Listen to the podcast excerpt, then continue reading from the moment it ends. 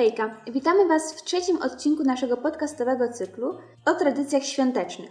Dziś zajmiemy się sprawą choinki. Trudno dziś nam sobie wyobrazić święta bez pięknie ozdobionej i rozświetlonej choinki. Jednak nie zawsze tak było. Od niepamiętnych czasów starano się czas świąteczny nadać domostwom wyjątkowy wygląd, a więc ustroić je bogato i symbolicznie. Miało to wieszyć domownikom pomyślność i dostatek. Słowianie na swe szczodre gody przybijali zielone gałązki jodły, świerka czy sosny nad wejściem do chaty, nad oknem, nad drzwiach stodołych czy obory. Ponad zdarzyło się ubierać drzewka rosnące nieopodal zagrody dla zwierząt. Obwieszali je marchewkami, jabłkami, orzechami i innymi zwierzęcymi i ptasimi przysmakami, aby cieszyć się, gdy przyciągały one żywe stworzenia z pól i lasów. Nie zawsze to był iglak. Może dlatego wśród ludu używano później określenia nie choinka, a drzewko. Główną ozdobę chaty przez wieki stanowił snop zboża, pierwszy lub ostatni ze żniw. Ustawiano go w kącie izby i przystrojano owocami i słodkościami, drewnianymi ptaszkami i zwierzątkami. Często wpychano w słomę słodkie bułeczki, aby dzieci mogły ich szukać. Snop nazywano diduchem, czyli dziadem, i był on nierozerwalnie związany z kultem przodków. Zainteresowanie nim prowokowało młode pokolenie do zadawania pytań o tych, co odeszli, i stanowiło pretekst do ich wspominania. A święcie wierzono, że tego dnia ich duchy odwiedzają żyjących. Małe, słomiane dziady, a także krzyże i gwiazdy przybijano do ścian i wtykano za obrazy.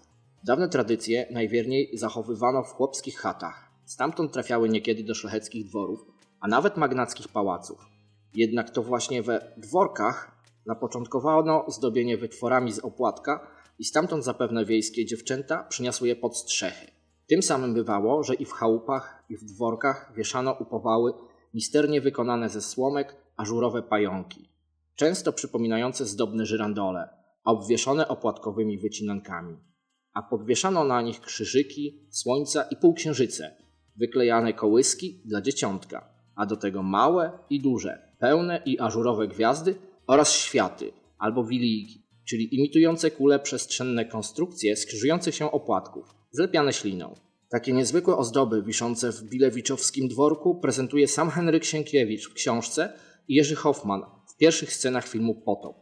A światy można było wieszać również u powały czy nad oknem, także po kilka na skrzyżowanych patyczkach. W pałacowych komnatach, wśród wyszukanych, lecz w większości niezwiązanych z żadną tradycją zdobień, mających ukazywać co najwyżej splendor rodu, znajdowały często miejsce snopy, nawet czterech zbóż, stawiane w rogach sali, w której wieczerzano.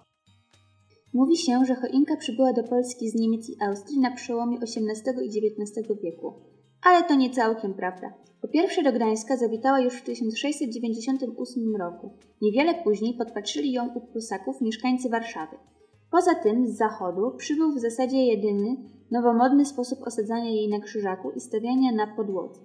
Choinkowe zdobienia w przeróżnych formach pojawiały się bowiem w domach naszych przodków w tym okresie od niepamiętnych czasów.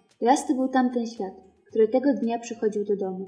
Zielona gałąź zdobyta ukradkiem stanowiła symbol życia, płodności i radości. Jej pozyskiwanie przybierało formę obrzędowej kradzieży, a dokonywał jej gospodarz, przynosząc gałąź lub całą choinkę do chaty w dniu rozpoczynającym gody.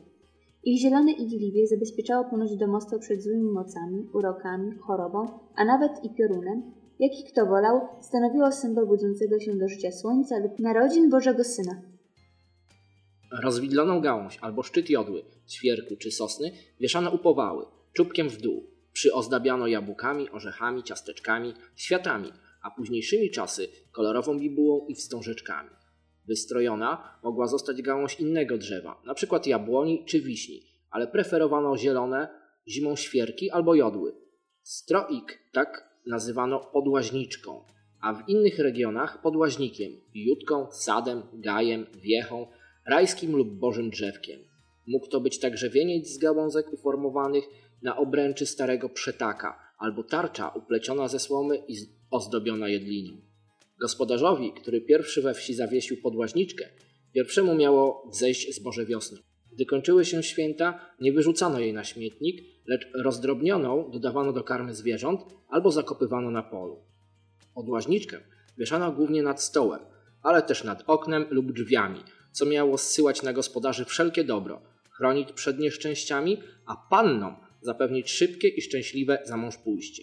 Młodzian zrywający z choinkowej gałęzi jabłko lub orzech deklarował swój afekt do mieszkającej pod tym dachem panny. Ona też mogła bez słów okazać swe uczucia, siadając przy nim pod podłaźniczką.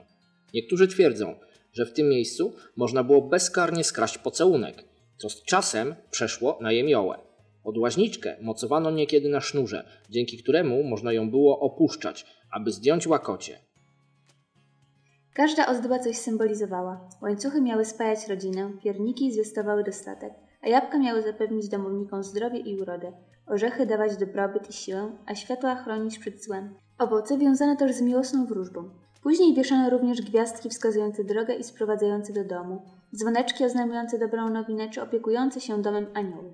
Z czasem wśród ozdób pojawiły się symbole chrześcijańskie, albo tym pogańskim przypisywano nową wymowę. Wiązane jest z narodzinami przynoszącego światło dzieciątka, wydarzeniami w betlejemskiej stajence, czy prowadzącą do celu gwiazdą. Choinkom starano się nadać wymiar rajskiego drzewa dobrego i złego, a stojący w kącie snop zboża zaczęto nazywać królem. Szczególną ozdobę stanowiła szopka, budowana najpierw w kościołach, a później przeniesiona głównie do mieszczańskich szlacheckich domów. Ta Polska w niczym nie przypominała betlejemskiej stajenki, lecz bardzo nawiązywała do miejscowego folkloru. Absolutny zaś ewenement stanowi tu szopka krakowska, łącząca elementy biblijne z architekturą królewskiego miasta i historią Polski. Gdy zwiększyła się dostępność papieru, wśród ozdób pojawiły się wycinanki przyklejane na belkach przy powale, odrzwiach i framugach okien. Kiedy przybyły do nas choinki stojące na podłodze, zadomowiły się przede wszystkim we dworach i domach mieszczańskich. Do chłopskiej chaty zawitały w szerszym wymiarze przed zaledwie stu laty, a i tak często wieszano je u sufitu ze względu na straszną ciasnotę w zamieszkiwanych przez wiele osób izbach. Choinki dekorowano w ten sam sposób, jak wcześniej podłaźniczki. Stopniowo coraz większą rolę odgrywały własnoręcznie wykonane ozdoby. Przez cały adwent zasiadano w kręgach rodzinnych czy sąsiedzkich i tworzono zabawki z bibuły, kolorowego papieru, słomek, piórek, kłosów, źdźbeł trawy. Tym sposobem powstawały łańcuchy z kolorowych papierowych ogniw albo słomek przetykanych kokardkami. Małe pajączki, bociany albo kominiarze z wydmuszek, baletnice, gwiazdki, serduszka, czaszki, jeżyki, koszyczki wypełnione laskowymi orzechami lub bakaliami, pawie oczka z kolorowego papieru, bałwanki z waty. Kupowane na wagę cukierki owijano w różnobarwne papierki, a orzechy w złotą i srebrną folię. Zaś farbką o takich kolorach barwiono też szyszki. W miejskich sklepach można było zakupić papierowe główki aniołków, do których dorabiano sukienki i skrzydełka. Do tego dochodziły pierniczki w kształcie serc, gwiazdek czy grzybków oraz ciasteczka w formie zwierząt zrobionymi naparstkami dziurkami umożliwiającymi zawieszenie. Stopniowo odchodzono od tradycyjnych powiązań i znaczeń, swobodnie popuszczając wodze fantazji. Dawna polska choinka była kolorowa, co też miało swoją symboliczną wymowę. Barwa czerwona to kolor serca, krwi, miłości. Zieleń dawała nadzieję, żółć i złoto przydawały blasku i światła. Biel była kolorem niewinności i czystości. Z czasem pojawiało się na niej coraz więcej różnokolorowych dmuchanych szklanych ozdób, zwanych bombkami lub bańkami. W kulistości bombek doszukiwano się nawiązań do ciągłości życia ludzkiego, odradzania się natury, całości i nieskończoności wszechświata. Przez dziesiątki lat zwiększał się asortyment szklanych wyrobów. Można było kupić okrągłe i sopelkowate, błyszczące i matowe, z coraz bogatszą ornamentyką, w kształcie grzybków, ptaszków czy serduszek. Modne stawało się dostrajanie choinek watą imitującą śnieg i anielskimi włosami, czyli pękami cienkich nici z tworzywa sztucznego w kolorze białym, srebrnym lub złotym. Nie mogło się obyć bez oświetlenia, które początkowo stanowiły świeczki. Już w 1850 roku wymyślono uchwyty z klipsami, nazwane żabkami których osadzano specjalnie wyrabiane, często kręcone świeczuszki.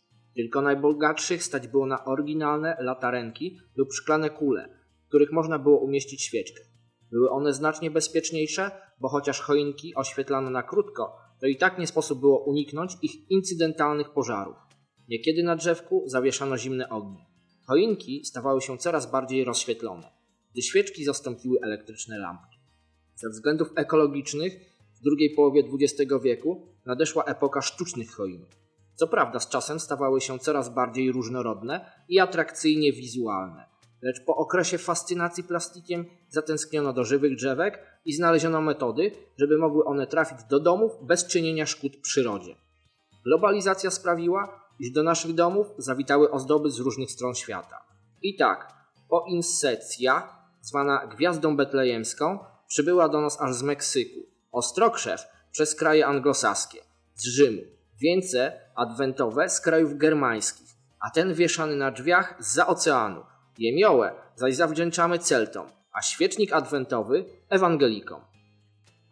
Z zachodu nadeszła także moda na przystrajanie choinek ozdobami o jednym kolorze lub ograniczonej ich liczbie z dbałością o atrakcyjny efekt artystyczny. Podobny rodowód ma pomysł na dekorowanie głównie światełkami domów na zewnątrz.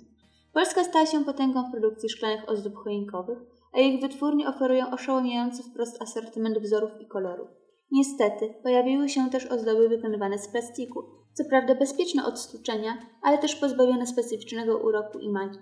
Na szczęście coraz częściej sięgamy też do dawnych tradycji i wieszamy u sufitu stroiki nawiązujące do podłoźniczek. Na choinkach umieszczane są własne wypieki czy słomkowe ornamenty, często własnoręcznie wykonywane. Stroimy bowiem sobie świąteczne domy zgodnie z własnym gustem i potrzebą. Lecz o dawnych tradycjach nie zapominajmy. Dziękujemy za wysłuchanie naszego podcastu i zapraszamy do kolejnego odcinka.